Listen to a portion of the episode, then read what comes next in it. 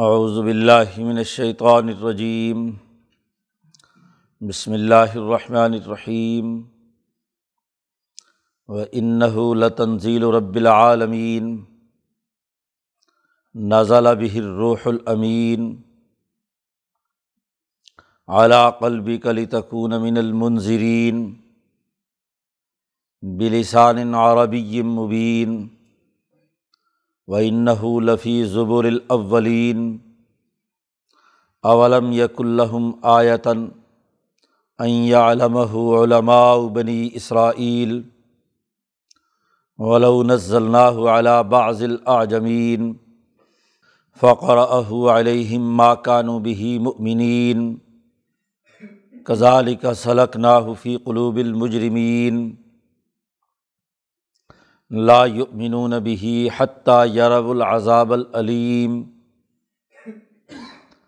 فیاتیہم بغتتم وهم لا یشعرون فیقولوا هل نحن منظرون افبعذابنا یستعجلون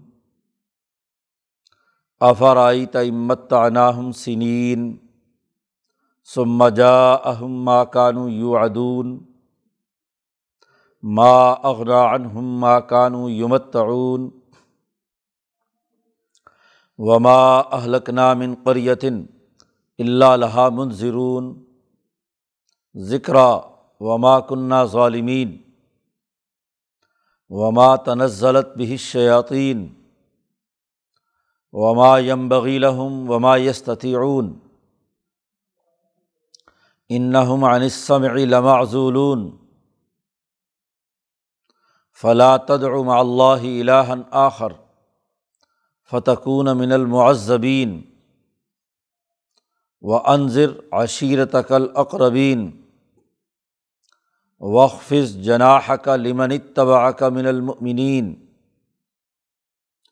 فعین آسو کا فقل انی بری ام مما تعملون و توکل العزیز الرحیم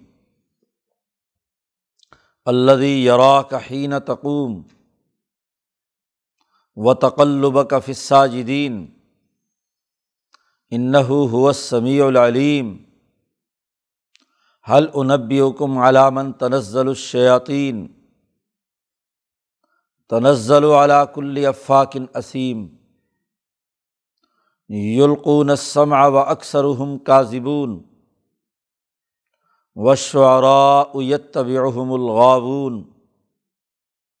علم ترى انہم فی کل واد یہیمون وانہم یقولون ما لا یفعلون الا الذین آمنوا وعملوا الصالحات وذکر اللہ کثیرا وانتصروا من بعد ما ظلموا. وسيعلم الذین ظلموا ای منقلب ينقلبون. صدق اللہ العظیم۔ یہ صورت الشعراء کا آخری رقوع ہے۔ شروع صورت میں، حروف مقطعات میں یہ بات واضح کی گئی تھی کہ امبیا علیہم السلام کے تاریخی مقامات پوری دنیا انسانیت میں شرائط کیے ہوئے ہیں اور ان امبیا کی انقلابی جد وجہد نے اس مادی دنیا میں یہاں کے نظام ہے، حیات بدلے ہیں۔ انہیں مقامات اس لیے کہا جاتا ہے کہ مقام وہ کردار ہے جس سے سوسائٹی بدلتی ہے۔ سوسائٹی میں ایک نیا زمانہ شروع ہوتا ہے۔ تو یہ امبیا علیہم السلام کی جد وجہد جس نے پوری دنیا میں پھیل کر، پوری دنیا انسانیت میں بڑے بڑے انقلابات برپا کیے ہیں۔ یہ کتاب مقدس قرآن حکیم اب پوری دنیا میں عالمگیر انقلاب برپا کرنے کے لیے آیا ہے۔ روح مقطعات کے بعد کہا تھا کہ یہ آیات مبین نازل ہوئی ہیں۔ واضح آیات۔ اور آپ اس فکر میں ہیں کہ یہ لوگ اس پر ایمان کیوں نہیں لا رہے؟ تو آپ پریشان مت ہوں۔ یہ کتاب مقدس قرآن حکیم ہم نے نازل کی ہے اور ہم ہی اس کا ایک نتیجہ پیدا کریں گے۔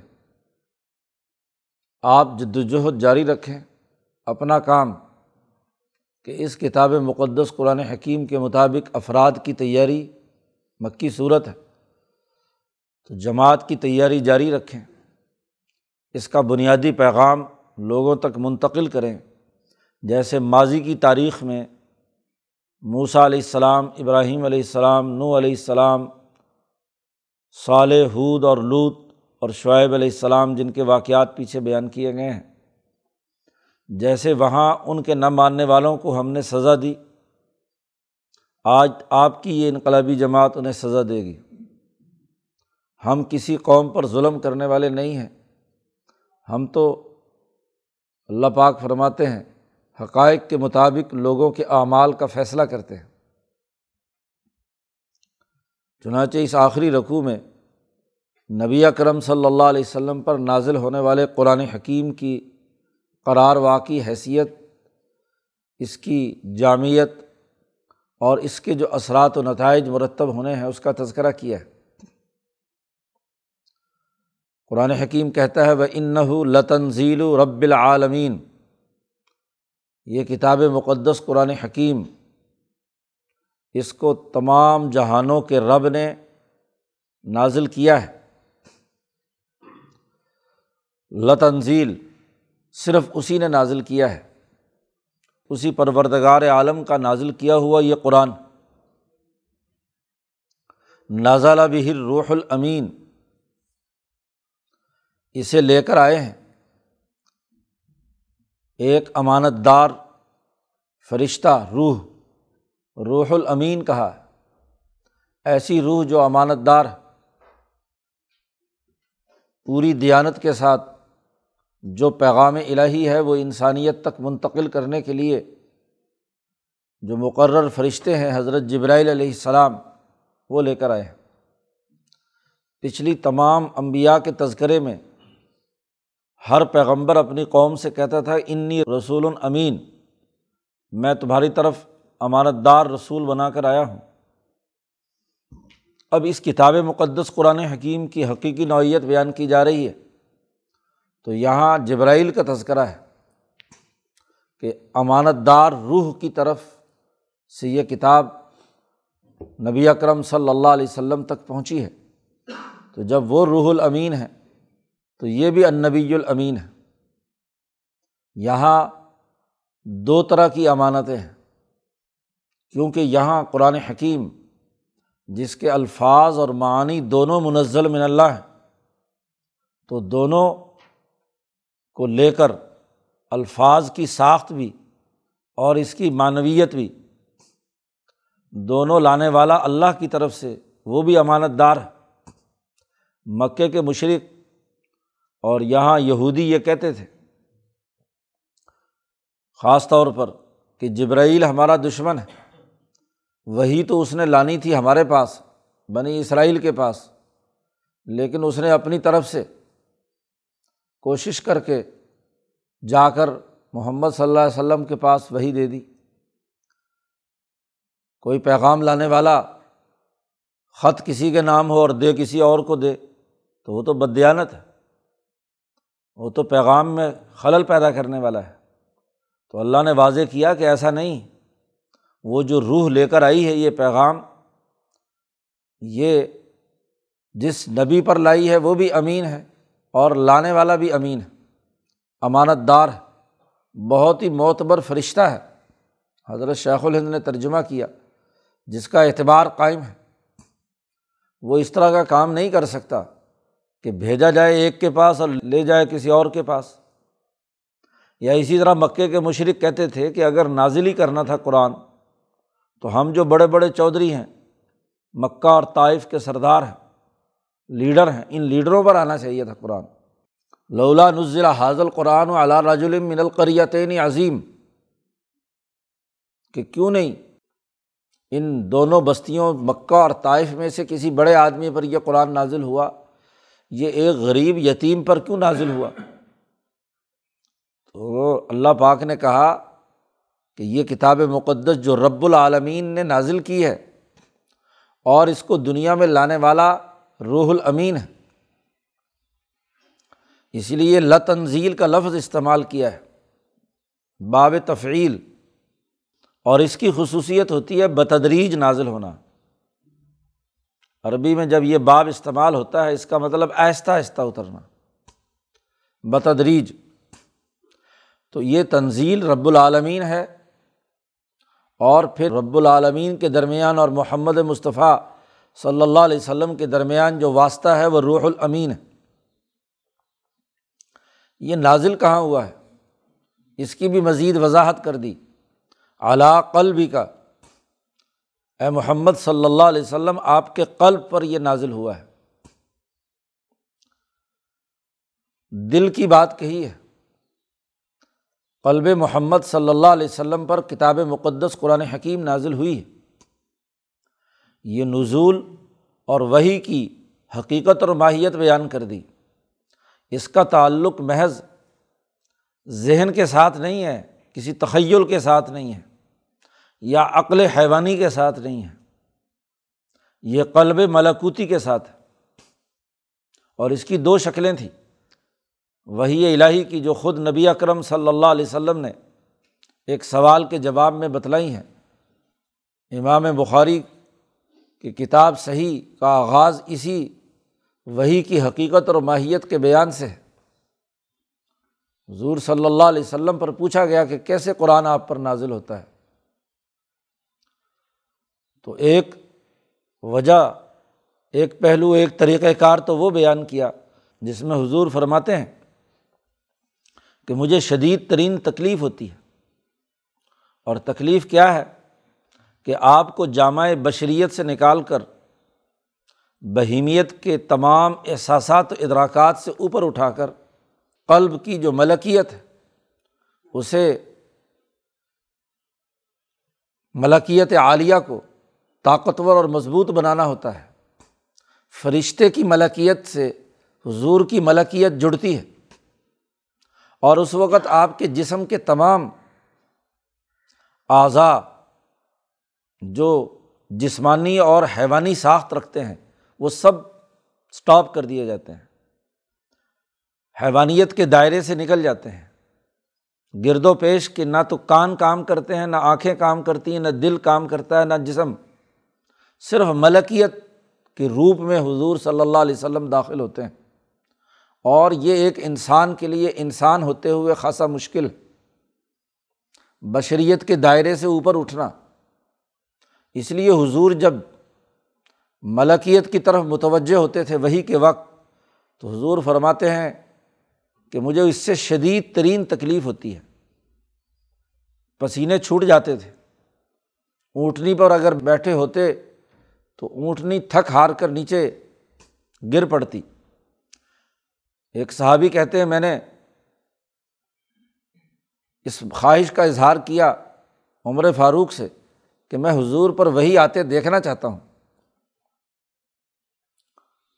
تو جیسے ہی وہی شروع ہوئی تو انہوں نے اشارہ کیا، تو حضور کا چہرہ مبارک سرخ ہو گیا، ویسے بھی چہرے پر کپڑا ڈال دیا۔ اور آپ کی ران کسی صحابی کی ران پر تھی تو وہ صحابی کہتے ہیں کہ میری ران ٹوٹنے کے قریب ہو گئی۔ اتنا بوجھ محض ران کے تھوڑے سے گھٹنے کی میری ران پر رکھے ہونے کی وجہ سے اتنی شدید ترین تکلیف ہوتی ہے۔ یعنی اس وقت آپ کا وجود صرف قلب قلب الہی یا قلب روحانی کی حالت میں ہوتا ہے۔ تو روح روح سے جڑتی ہے۔ امام شاہ ولی اللہ نے اس قلب کو قلب روح کہا ہے۔ تو یہ روح جو ہے اس روح پر روح نازل ہوتی ہے۔ اور اس کے ذریعے سے انتقال ہوتا ہے۔ وہی کا، وہی منتقل کرتے ہیں۔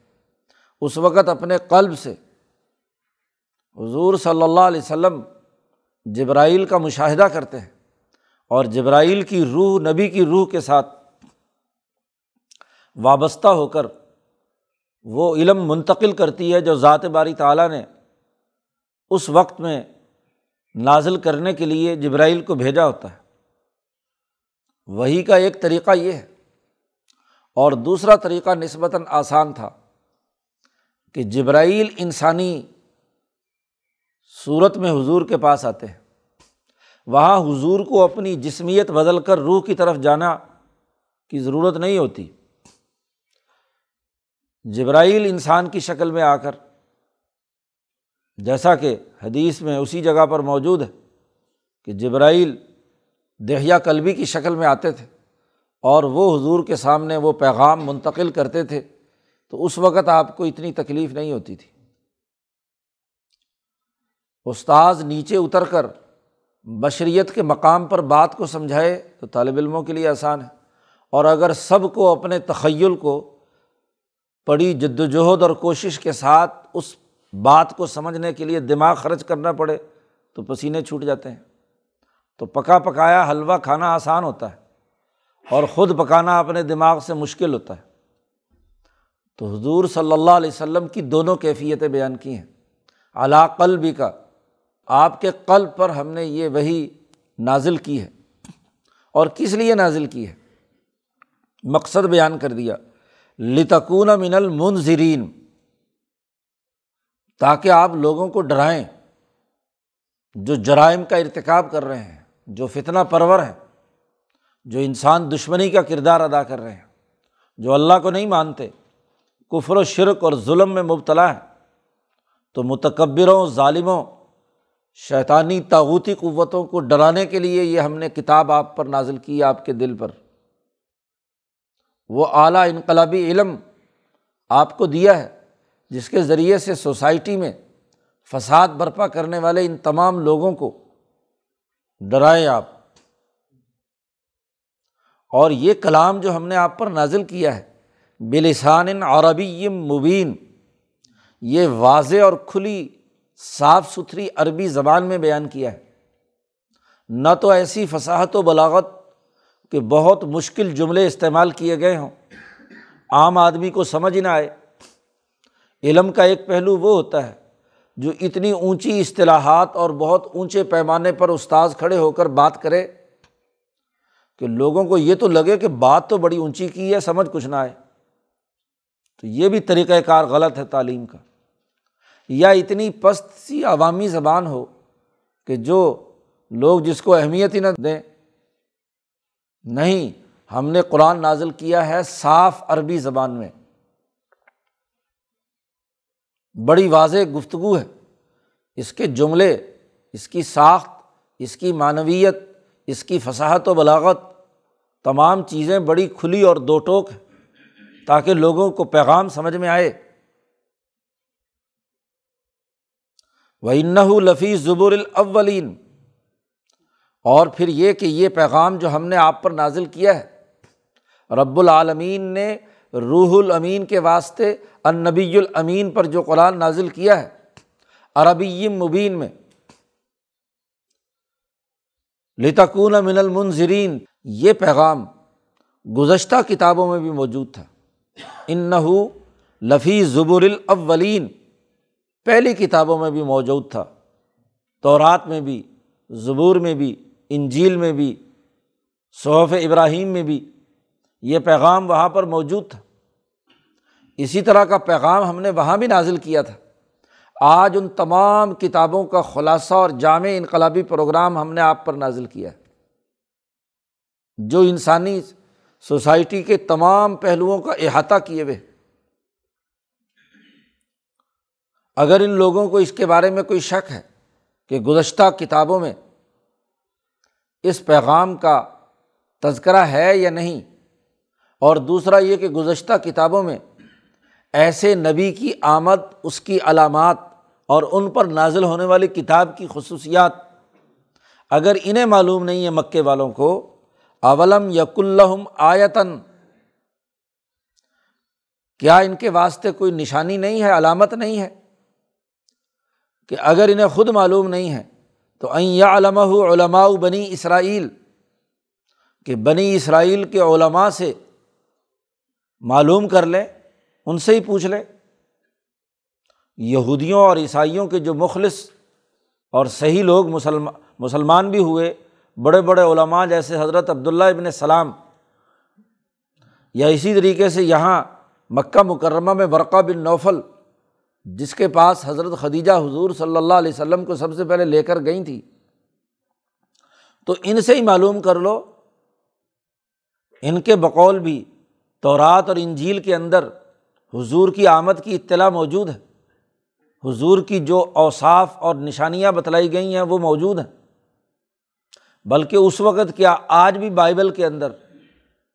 بائبل ہی کیا۔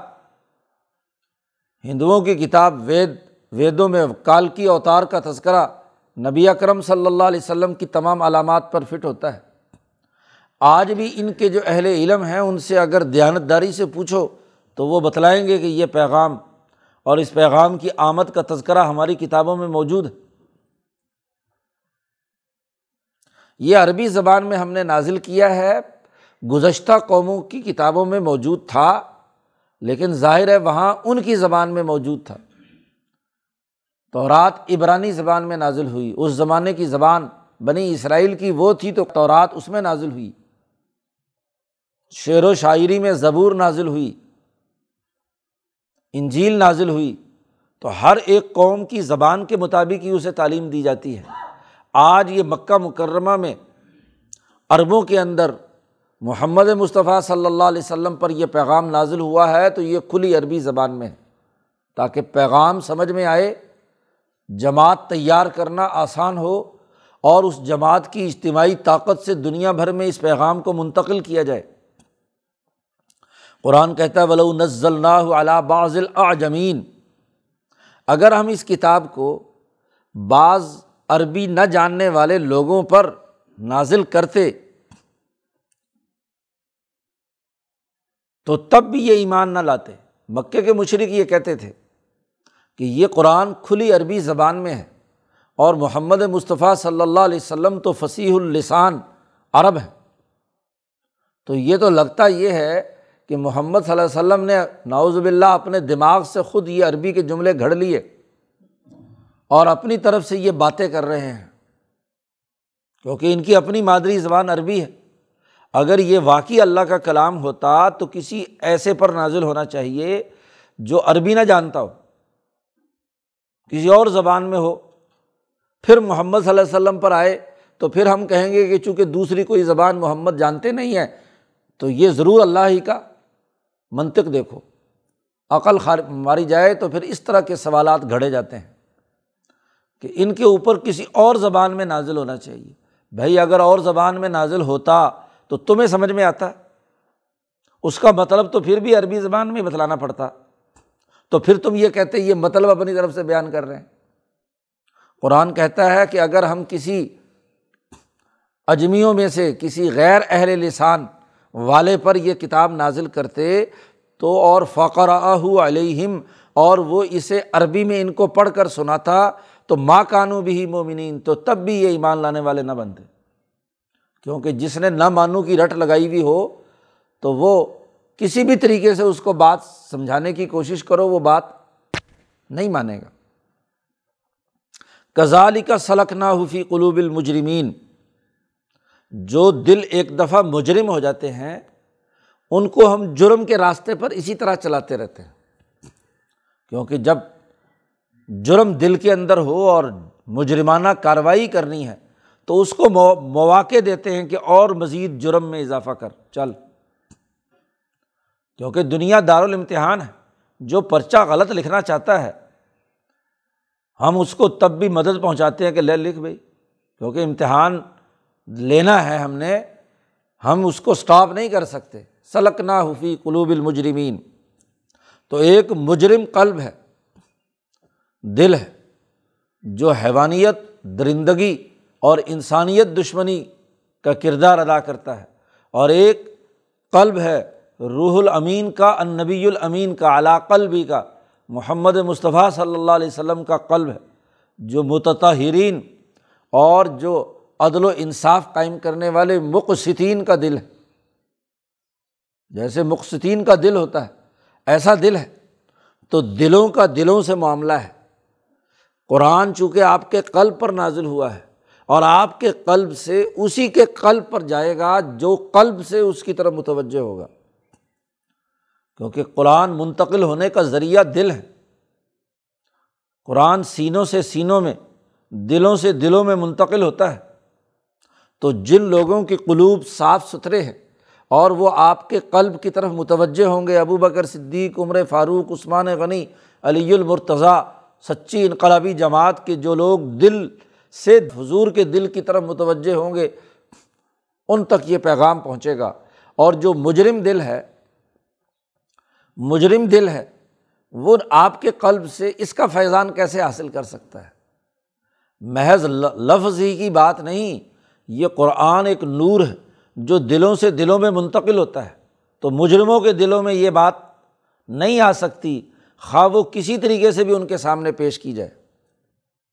قرآن کہتا لا مینون بھی یہ مجرم دلوں کی حالت یہ ہے کہ یہ کبھی بھی اس پر ایمان نہیں لائیں گے۔ حتیٰ یرب العذاب العلیم۔ ہاں جب بڑا دردناک عذاب دیکھیں گے تو پھر انہیں اس کتاب کی سچائی کا یقین ہوگا۔ بدر کے میدان میں جب فرشتے اترے اور ان کو شکست ہوئی، اس وقت کہا کہ ہاں اب سچا لگتا ہے۔ پہلے تو بڑے تکبر اور غرور سے آ رہے تھے، لیکن اس وقت کی سچائی کیا سچائی ہے؟ اس وقت تو عذاب آ کر ستر بڑے بڑے سرداروں کو راستے سے ہٹا دیا گیا۔ یا موت کا فرشتہ آئے گا اور وہ ان کی روح زبردستی ان کے جسم سے کھینچے گا۔ قرآن نے دوسری جگہ پر کہا، فرشتے آئیں گے موت کے اور ان کو کہیں گے، اخریجو، نکالو اپنی روحیں۔ جی فرشتے اپنا ہاتھ جیسے ان کی گردن کی طرف بڑھائیں گے تو انہیں اب یقین آئے گا کہ ہاں سب کچھ روشنی سامنے آنا شروع ہو جائے گی۔ لیکن اس وقت کے ایمان کا کوئی اعتبار نہیں ہے۔ فیاتی ہم بغتاً یہ عذاب آئے گا اور اچانک آئے گا۔ یہ انقلاب کا مرحلہ یکدم جب ان کے سامنے آئے گا وہ حملہ یشعرون اور وہ شعور نہیں رکھتے ہوں گے۔ ابو جہل بڑے تم تراک سے مکہ سے ایک ہزار آدمیوں کو لے کر نکلا تھا بدر کے راستے پر۔ کوئی اس کے حاشیہ خیال میں بھی نہیں تھا کہ ہمیں کوئی عذاب بھی آنے والا ہے۔ اس کا خیال تھا کہ میں جس کیل کانٹے سے لیس جا رہا ہوں، بس محمد مصطفیٰ صلی اللہ علیہ صلی اللہ علیہ وسلم اور ان کی جماعت کو ایسی شکست دوں گا، ایسا پیس کر رکھ دوں گا کہ کوئی ہاں جی خاتمہ ہی ہو جائے گا۔ اپنے خیال کے مطابق تو بہت بڑی تیاری کے ساتھ جا رہا تھا۔ میدان بدر میں بھی جب اس نے جگہ کا انتخاب کیا، اس وقت بھی گھمنڈ کے گھوڑے پر سوار تھا۔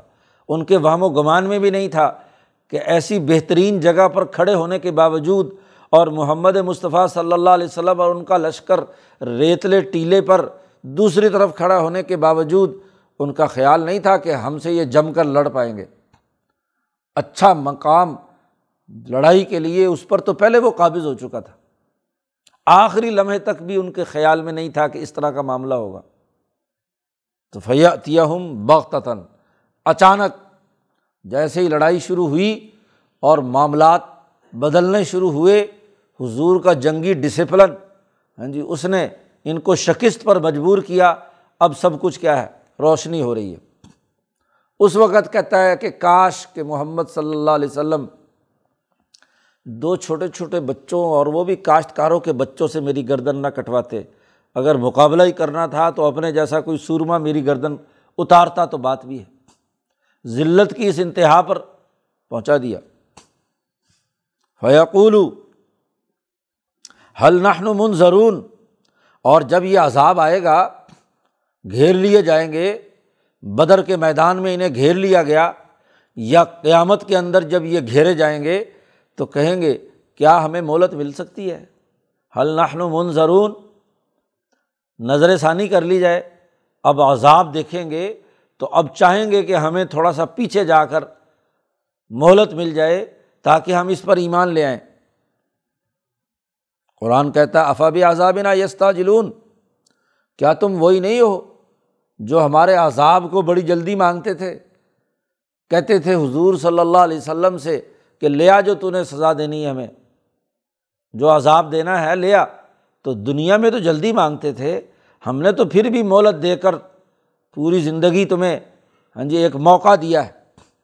آفرائی تعمت تانا ہم سنین۔ بھلا دیکھ تو صحیح ہے محمد صلی اللہ علیہ وسلم کہ ہم نے ان کو ایک لمبی مدت تک دنیا میں رہنے کا نفع دیا۔ ان کو ایک بہت سال ہم نے ان کو موقع دیا ہے۔ وہی نازل ہونا شروع ہوئی اور تیرہ سال تک ان مکے والوں کو اللہ تعالیٰ نے موقع دیا ہے۔ دس بارہ سال بہت بڑا موقع ہوتا ہے۔ بارہ سال میں تو انسان کی جون بدل جاتی ہے۔ ہم نے ان کو دنیا میں نفع اٹھانے کا موقع دیا، بلکہ غزبۂ بدر ڈیڑھ سال بعد مزید ہوئی، پندرہ سال۔ کا موقع ہم نے ان کو دیا ہے۔ سما جا اہم ماں کانو یو ادون پھر ان کے پاس جو وعدہ ان سے کیا گیا تھا، عذاب کا، اس کے بعد آئے گا۔ مکی صورت ہے، جب یہ نازل ہوئی تو ابھی دس بارہ سال گزرے ہیں۔ قرآن کہتا ہے سما جا ہوں پھر یہ انقلاب آئے گا۔ وہ وعدہ پورا ہوگا، جس کا ان سے کہا گیا ہے کہ اگر تم نہ مانے تو تمہیں سخت ترین سزا ہوگی۔ وہ بات جو رسول اللہ صلی اللہ علیہ وسلم نے صفا پہاڑ پر کھڑے ہو کر کہی تھی کہ میں دیکھ رہا ہوں کہ ادھر اعلی مکہ سے بہت بڑا لشکر مکے پر حملہ آور ہو رہا ہے۔ بعض آ جاؤ۔ ان نذیر العریان۔ ماغنا عنہم ما کانو یمتعون۔ تو اب اس پورے دو دس بارہ سال کا ہم نے ان کو موقع دیا، یہ جو فائدہ اٹھاتے رہے اس نے ان کو کیا آج فائدہ دے رہی ہے؟ ماں اغنا عنہم، کوئی نتیجہ نہیں نکلا۔ اس لیے اگر واپس بھی چلے جائے تو تب بھی یہ بات نہیں مانیں گے۔ اگر پہلے دس بارہ سال بات نہیں سمجھ میں آئی تو اب کیا سمجھ میں آئے گی؟ وما اہلک نام قریتن اللہ منظرون ہم نے کسی بستی کو تباہ نہیں کیا، مگر تبھی جب وہاں ڈرانے والے موجود تھے۔ اللہ کا جو عذاب قدرت کی طرف سے آتا ہے، وہ تبھی آتا ہے جب پہلے حجت تمام ہو جائے۔ حجت تمام ہونے سے پہلے ایسی وبا نہیں پھوٹتی، ایسا عذاب نہیں آتا، ایسی تباہی نہیں آتی جو پوری انسانیت کو تباہ و برباد کر کے رکھ دے۔ قانون اور ضابطہ بیان کر دیا۔ ماں اہلک نام ان قریتن، کسی بستی کو ہم تباہ و برباد نہیں کرتے۔ مگر یہ کہ اس کو ڈرانے والے پہلے آتے ہیں منظرون آتے ہیں۔ ان کا انظار مکمل ہوتا ہے۔ موقع دیا جاتا ہے کہ یہ بعض آ جائیں اپنی حیوانیت اور درندگی سے، اپنی غلط کاریوں سے۔ اور جب بعض نہیں آتے تو پھر ہم عذاب دیتے ہیں۔ ذکر۔ آ کر وہ کیا کرتے ہیں؟ نصیحت کرتے ہیں۔ یاد دلاتے ہیں کہ او سرمایہ داروں شیطانوں درندوں، حیوانوں باز آ جاؤ۔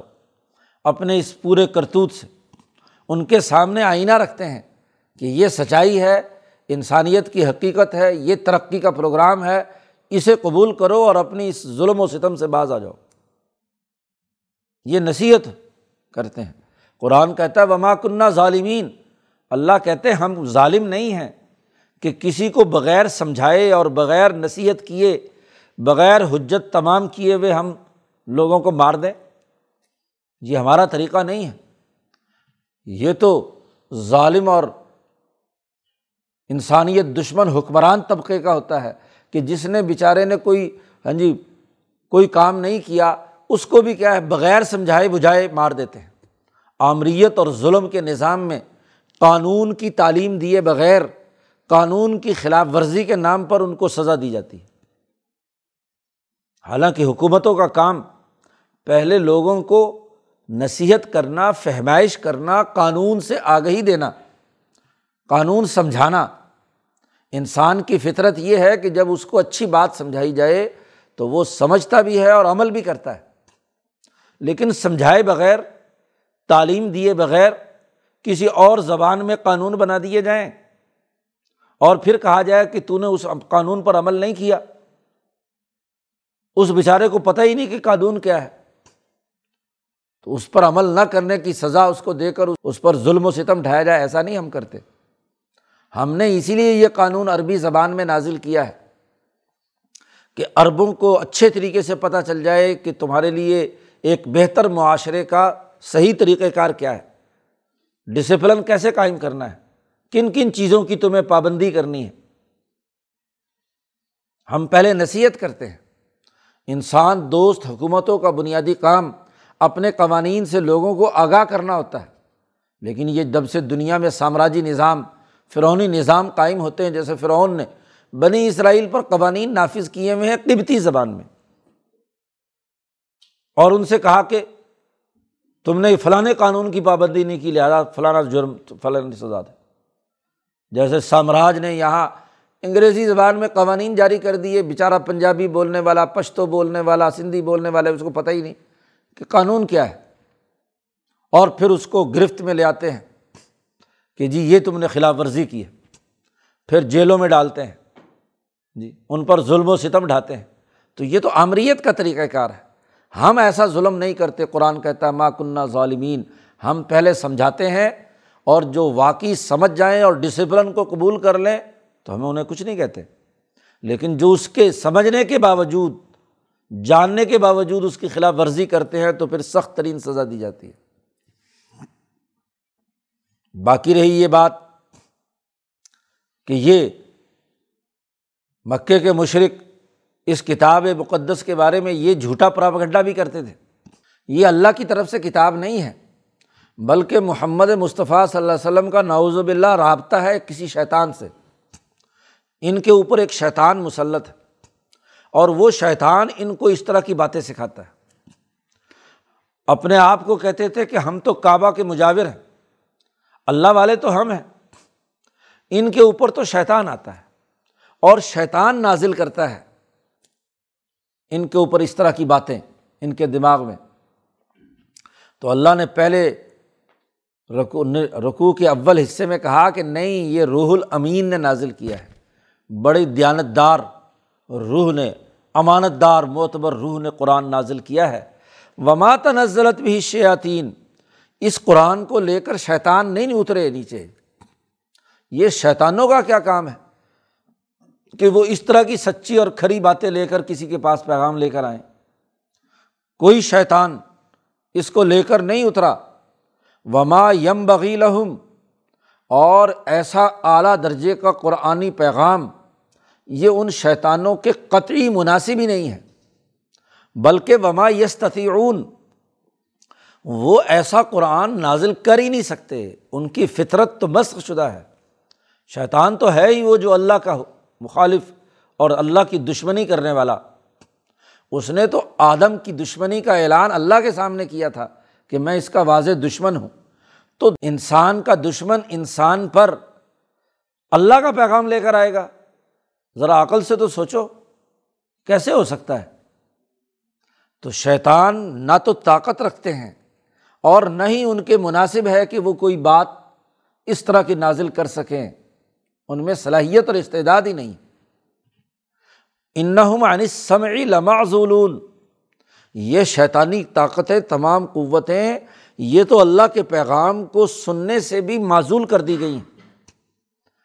نبی اکرم صلی اللہ علیہ وسلم کی بیست کے ساتھ ہی آسمان دنیا کے تمام دروازے بند کر دیے گئے۔ پہلے شیاطین جاتے تھے تو اوپر جا کر کچھ نہ کچھ وہاں سے سنگن لے آتے تھے جب اللہ میاں فرشتوں کو کوئی حکم جاری کرتا تھا۔ جیسا کہ حضور نے فرمایا کہ ایک جنی وہاں جا کر کان لگا کر کھڑا ہو جاتا اور وہاں سے کچھ باتیں تھوڑی بہت جو احکامات اور ہدایات نچلے فرشتوں کو دی جا رہی ہوتی ان میں سے کوئی ایک آدھ بات وہاں سے سن لیتا اور پھر یہاں آ کر سو جھوٹ ملا کر اس کو پرپگنڈا کرنے کے لیے ہاں جی لوگوں کے سامنے اپنے کاہن اور اپنا جو جادوگر ہے اس کو کچھ بات بتلا دیتا۔ تو یہ طریقہ تھا۔ لیکن جب سے وہی الہی نازل ہونا شروع کی تو اللہ نے تمام ایسے شیطانوں کو اوپر جانے سے روک دیا۔ اور اگر کوئی شیطان سننے کے لیے آسمان کے قریب بھی جاتا ہے۔ تو شہاب مبین ہاں جی اوپر سے گولا آگ کا آتا ہے اور اس کو بھسم کر دیتا ہے۔ شہاب نازل ہوتا ہے، اس لیے سب دروازے بند ہیں۔ تیئیس سال تک وہی آتی رہی، اس پورے دورانیے میں شیطانوں کو آسمان کے قریب بھی پھٹکنے نہیں دیا گیا۔ جہاں حضور کا دل، حضور کی ملکیت کو کھینچ کر یا تو وہاں لے جایا جاتا تھا جہاں وہی آ رہی ہے۔ یا جبرائیل جب نیچے آتا تھا، تو جبرائیل کے ساتھ ہزاروں فرشتے چاروں طرف، تو اس وہی کے موقع پر بھی کوئی آدمی قریب نہیں پھٹک سکتا۔ تو فرشتہ، فرشتے نے نازل کیا ہے، نہ کہ شیطانوں نے۔ شیطان تو اس بات کو سننے سے بھی معصول کر دیے گئے۔ فلاں تدم اللہ آخر۔ جب یہ بات طے ہو گئی کہ یہ کتاب مقدس اللہ نے انسانوں کو ڈرانے کے لیے جو ظالم اور متکبر ہیں اس لیے نازل کی ہے۔ تو اے محمد صلی اللہ علیہ وسلم، اور آپ کی وساطت سے آپ کے تمام ماننے والے انسانوں سے کہا جا رہا ہے، مت پکارو اللہ کے ساتھ کسی اور خدا کو۔ الہن آخر۔ فتقون من المعذبین، اگر تم نے ایسا حرکت کی بالفرض، تو تم بھی عذاب دیے جانے والے لوگوں میں شامل ہو گئے ایک تو حضور کو منع کیا گیا۔ کہ اللہ کے علاوہ کسی اور خدا کو نہیں پکاریں گے۔ دوسرا حکم دیا گیا۔ نہ صرف یہ کہ خود کوئی شرک اور کفر نہیں کرنا، بلکہ انضر عشیرت عقل اقربین اپنے قریبی رشتہ داروں اور اپنے خاندان کے لوگوں کو ڈرائیے۔ انضر ڈرائیے۔ اپنے قریبی ترین رشتہ داروں کو۔ عشیرہ۔ حضرت سندھی فرماتے ہیں، بنو عبد مناف، جو قریش کی پوری اجتماعی مرکزی کور تھی، تو وہ جو وہاں کا حکمران طبقہ، وہاں کی طاقتور جو مسلط مافیا ہے، اس کو ڈرانے کا حکم دیا گیا ہے۔ عشیرت عقل اقربین جی یہ بارہ اس کے بطن تھے۔ ہاں جی بنو ہاشم، بنو ہاں جی امیہ وغیرہ وغیرہ۔ تو ان بنی، ان پورے خاندان کو، ان بارہ بطن کو، جو دراصل بارہ وزیر تھے مکے کی ریاست کے، سب قبیلوں کے پاس اس مکے کی ریاست کی کچھ نہ کچھ ذمہ داریاں تھیں۔ تو ان بڑے بڑے لوگوں کو آپ ڈرائیے۔ انضر یہ جب آیت نازل ہوئی تو نبی کرم صلی اللہ علیہ وسلم صفا پہاڑ پر چڑھے اور اپنے ان بارہ قبیلوں کے تمام سرداروں کو ایک ایک کا نام لے کر پکارا۔ او فلاں او فلاں او فلاں فلاں، ادھر آؤ۔ جی صفا پہاڑ پر چڑھ کر سب کو بلایا نام لے کر۔ سب جمع ہو گئے۔ اور وہاں حضور نے وہ تاریخی تقریر کی ہے اس آیت کے بعد کہ میں تم سے یہ بات کرنا چاہتا ہوں کہ اگر میں یہ کہوں کہ اس پہاڑ کے پیچھے سے ایک لشکر مکے پر حملہ آور ہونے والا ہے تو میں تمہیں کہوں کہ اس سے اپنے بچاؤ کی کوشش کرو، تو کیا تم میری بات مانو گے؟ انہوں نے کہا کہ ہاں بات مانیں گے۔ کیونکہ آپ صادق ہیں اور امین ہیں، کبھی آپ جھوٹا پیغام یا جھوٹی بات منتقل نہیں کرتے۔ تو حضور صلی اللہ علیہ وسلم نے فرمایا کہ میں یہ بات واضح کر دینا چاہتا ہوں کہ ان نذیر العریان، میں واضح اور کھلا ڈرانے والا ہوں تمہیں۔ جو بات میں کہہ رہا ہوں وہ بالکل صحیح اور سچی ہے۔ ایک اللہ کی عبادت کرو، کسی کو اس کے ساتھ شریک مت ٹھہراؤ، اس کے پیغام کو مانو۔ تو قول لا الہ الا اللہ تفلح لا الہ الا اللہ کہو، تمہاری فلاح اور بقا اسی میں ہے۔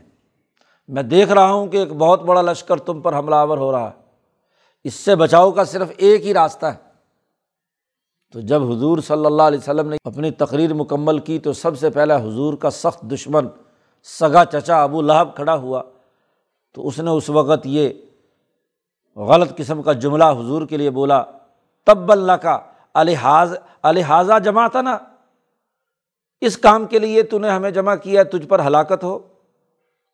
تبھی تو اس کے جواب میں پوری صورت نازل ہوئی کہ تبت یدا ابی لہب۔ ابو لہب کے ہاتھ ٹوٹ جائیں محمد صلی اللہ علیہ وسلم کو ہلاکت کیوں ہو؟ جی تو اس نے سب سے بڑے، پہلے کھڑے ہو کر سگے چچا نے، باقی قبیلوں نے تو کیا بولنا تھا؟ وہ تو بعد کی بات تھی۔ ان میں تو پھر بھی خاندانی اختلاف۔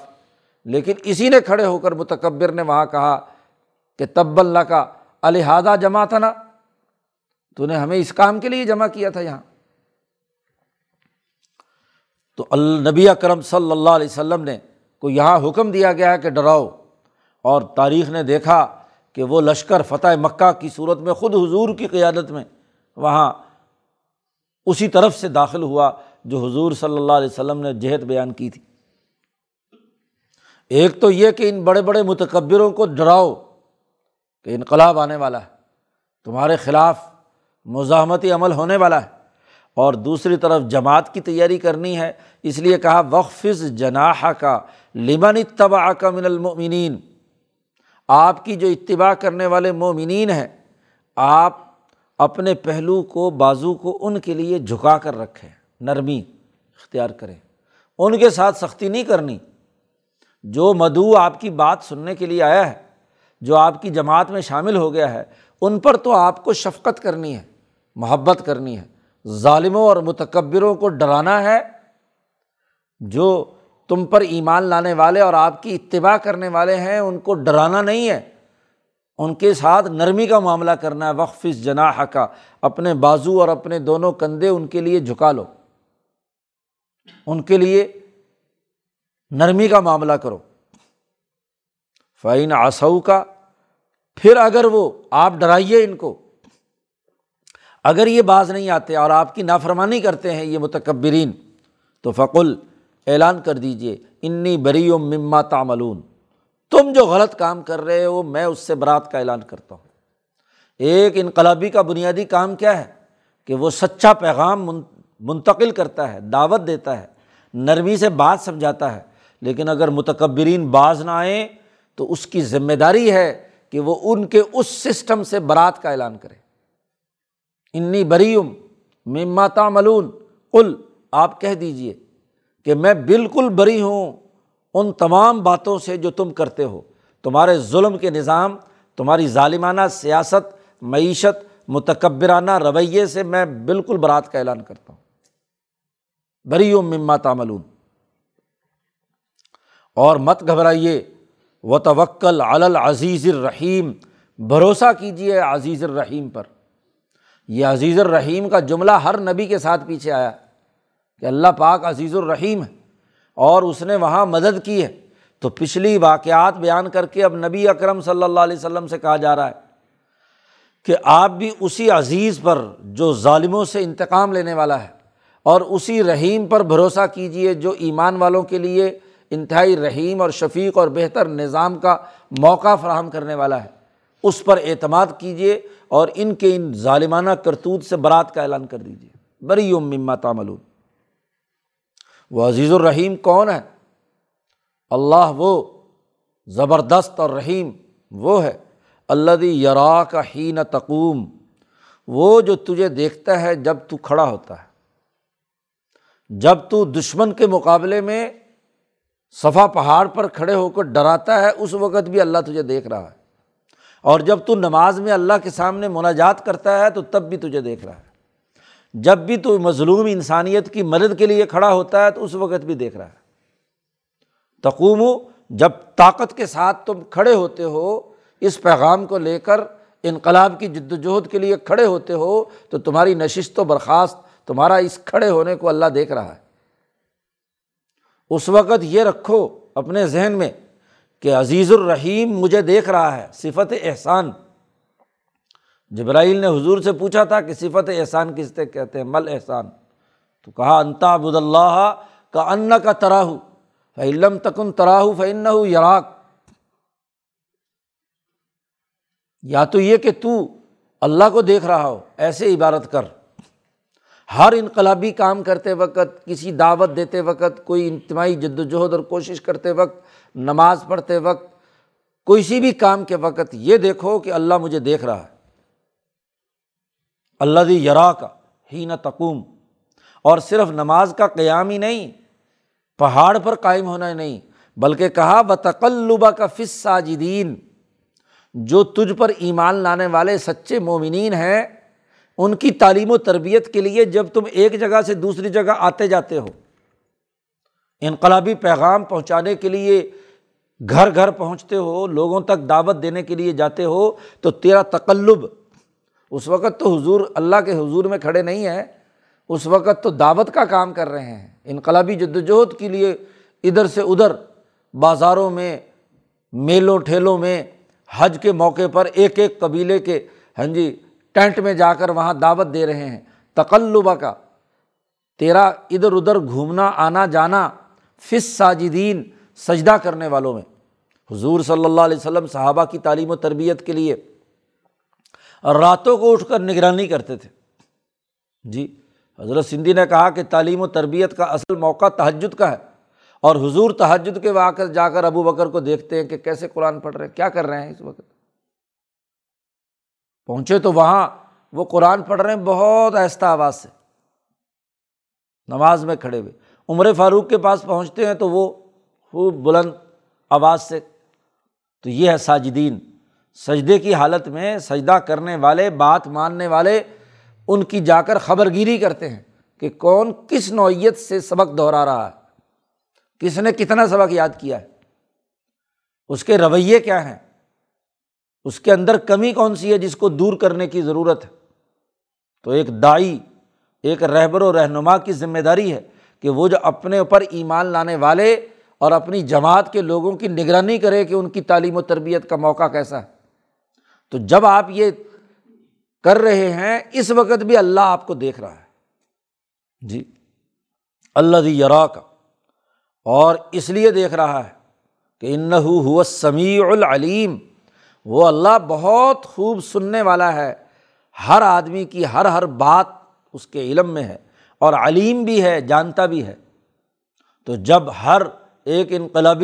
اللہ کے ساتھ اس طرح جڑے کہ اللہ اسے سن بھی رہا ہے اور اسے دیکھ بھی رہا ہے۔ تو وہ اپنے عمل میں، کردار میں، اپنی تمام اجتماعی کاموں میں وہ ڈسپلن کو برقرار رکھے گا۔ تو اس لیے آپ اللہ پر توکل کریں جد وجہد اور کوشش کریں، ڈرائیں، برات کا اعلان کریں اور اپنے آپ کو اللہ کے سفرد کر دیں۔ ایک سچا انقلابی اپنے آپ کو اللہ کے سفرد کرتا ہے اور یہ سمجھتا ہے کہ وہ سمیع العلیم ہے۔ میری ہر بات سن رہا ہے اور دیکھ رہا ہے، جان رہا ہے۔ اب پیچھے اس بات کا رد کر دیا کہ ظالموں اور شیطانوں کے اوپر اس طرح کا پیغام نازل نہیں ہو سکتا۔ وہ صلاحیت اور استعداد ہی نہیں رکھتے۔ شیطان تو کس پر آتے ہیں انسانوں میں سے؟ اس کا تذکرہ کیا ہے۔ حل انبی حکم علامن تنزل الشیطین کیا میں تمہیں نہ بتلاؤں کہ کس پر شیطان نازل ہوتا ہے؟ شیطان نازل ہوتا ہے ہر جھوٹے اور گناہ گار پر۔ محمد مصطفیٰ صلی اللہ علیہ وسلم تو صادق اور امین ہے تو شیطان ان کے پاس قرآن لے کر کیسے آئے گا؟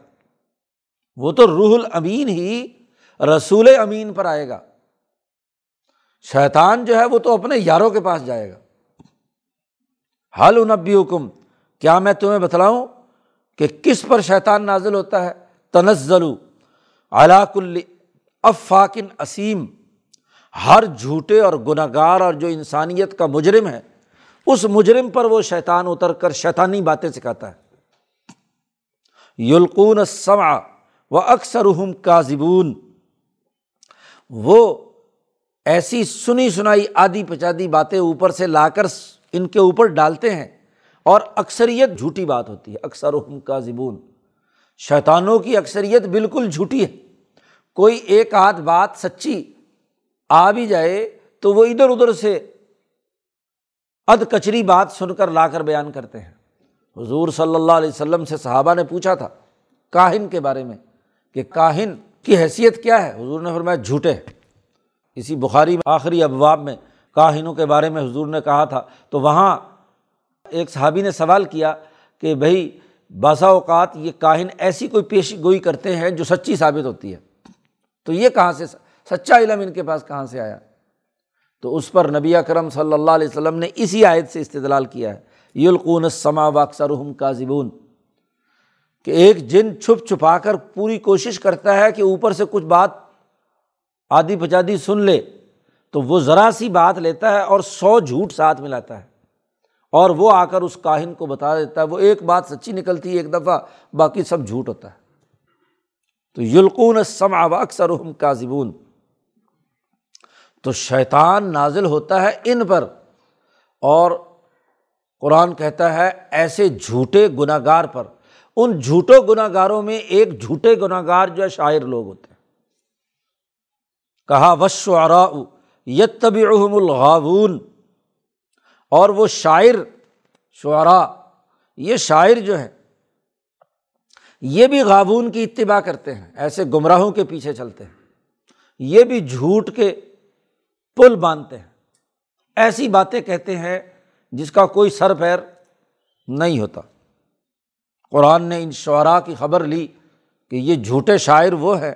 علم تران فیق وادی یہی مون کیا تم نے دیکھا نہیں؟ اے محمد صلی اللہ علیہ وسلم یا ہر قرآن پڑھنے والے سے کہا جا رہا کیا تم نے دیکھا نہیں کہ ہم فی کلی وادی یہی مون یہ ہر ایک وادی میں حیران و پریشان پھرتے رہتے ہیں۔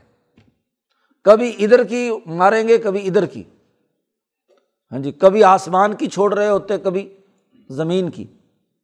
ایسے شاعر ہوتے ہیں، ان میں سے ہر آدمی کو اپنے مطلب کا مثالہ نکل آئے گا۔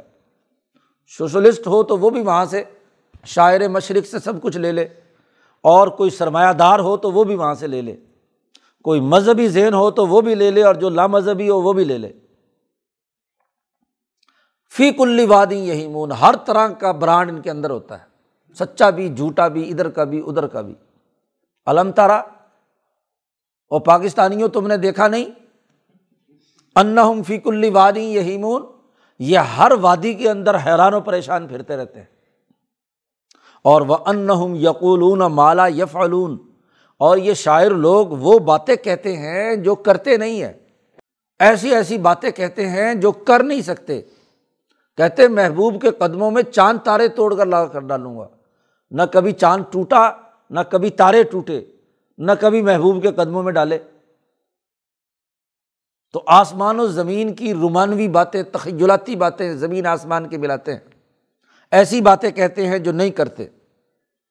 ہاں سارے شاعر ایک طرح کے نہیں ہیں الدین آمن و عامل الصالحاتی وہ شاعر جو سچے دل دل سے ایمان لانے والے ہیں اور اچھے عمل کرنے والے ہیں، اور شعروں سے زیادہ ذکر اللہ کثیرن اللہ کا ذکر کثرت سے کرتے ہیں۔ اللہ کا ذکر کثرت سے کرتے ہیں۔ اور ون تصرو ممبادی ما ظلم جن پر ظلم کیا گیا ہے، تو اس کے بعد وہ ان کی مدد کرتے ہیں اپنی شاعری سے بھی۔ جیسے حسان ابن ثابت تھے کہ نبی اکرم صلی اللہ علیہ وسلم پر جب انہوں نے چڑھائی کی مکے والوں نے، تو انہوں نے کہا کہ میں حضور سے پوچھا کہ میں ان کو جواب دوں، ان کو ہجو لکھوں۔ تو حضور نے فرمایا کہ جیسے عربوں کا دستور تھا، ہجو لکھتے ہیں تو کسی قبیلے کے خلاف لکھتے ہیں۔ تو قبیلہ تو یہ میرا ہی ہے، قریش۔ تو تم قریشیوں کے خلاف ہجو لکھو گے تو میں بھی تو قریشی ہوں۔ تو حسان ابن ثابت نے کہا کہ حضور، آپ کو اور آپ کی جماعت جو قریشی ہیں، ان کو میں قریشیوں میں سے اپنے شعروں میں ایسے نکالوں گا جیسے بال آٹے میں سے نکال لیا جاتا ہے۔ باقی ان قریشیوں کی خبر لوں گا۔ ہاں جی اور آپ کو اور آپ کے ایمان لانے والے جو ہیں ان کو میں نکال لوں گا اس میں سے۔ شاعری کا کمال یہ بھی ہے کہ وہ شعر و شاعری میں پورے قبیلے کی مذمت کریں اور قبیلے میں سے جو سچے لوگ ہیں ان کو باہر نکال لیں۔ تو ان کی شاعری نے آگ لگا دی قریشیوں میں۔ تو ون تصرو وہ جو بدلا لیتے ہیں ہاں جی ظلم ہونے کے بعد اجتماعی جد وجہد انتصار یہ بھی ہوتا ہے کہ پارٹی ڈسپلن کے تحت تمام لوگ اجتماعی طاقت سے ظلم کا مقابلہ کریں۔ ایمان لائیں اور عمل صالح کریں، اللہ کا ذکر کریں اور اکٹھے ہو کر دشمن پر حملہ آور ہوں۔ اس میں شاعر اپنی شاعری سے اور جو تیر انداز ہے اپنے تیر سے، جو تلوار والا ہے تلوار سے، جو اپنی اجتماعی طاقت سے، کوئی مال و دولت سے، جیسے بھی، سب مل کر اجتماعی طاقت کے ساتھ مل کر ظالم کے مقابلے میں کھڑے ہو تو ان کا استثنا ہے۔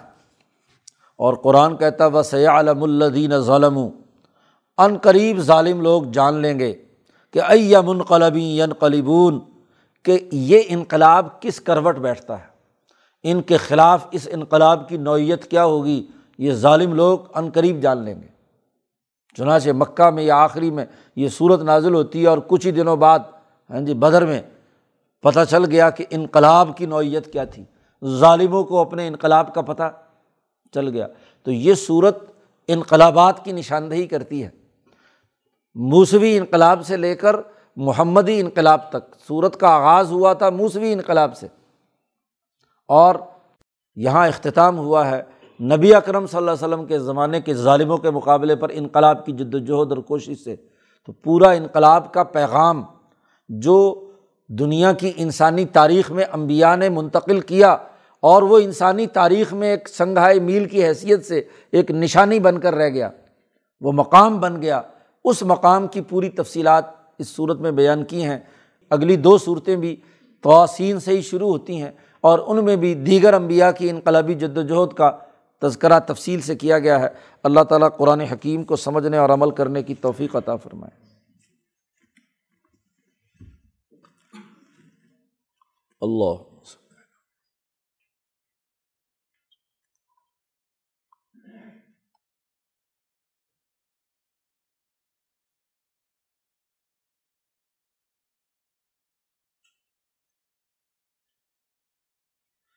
اجمعین۔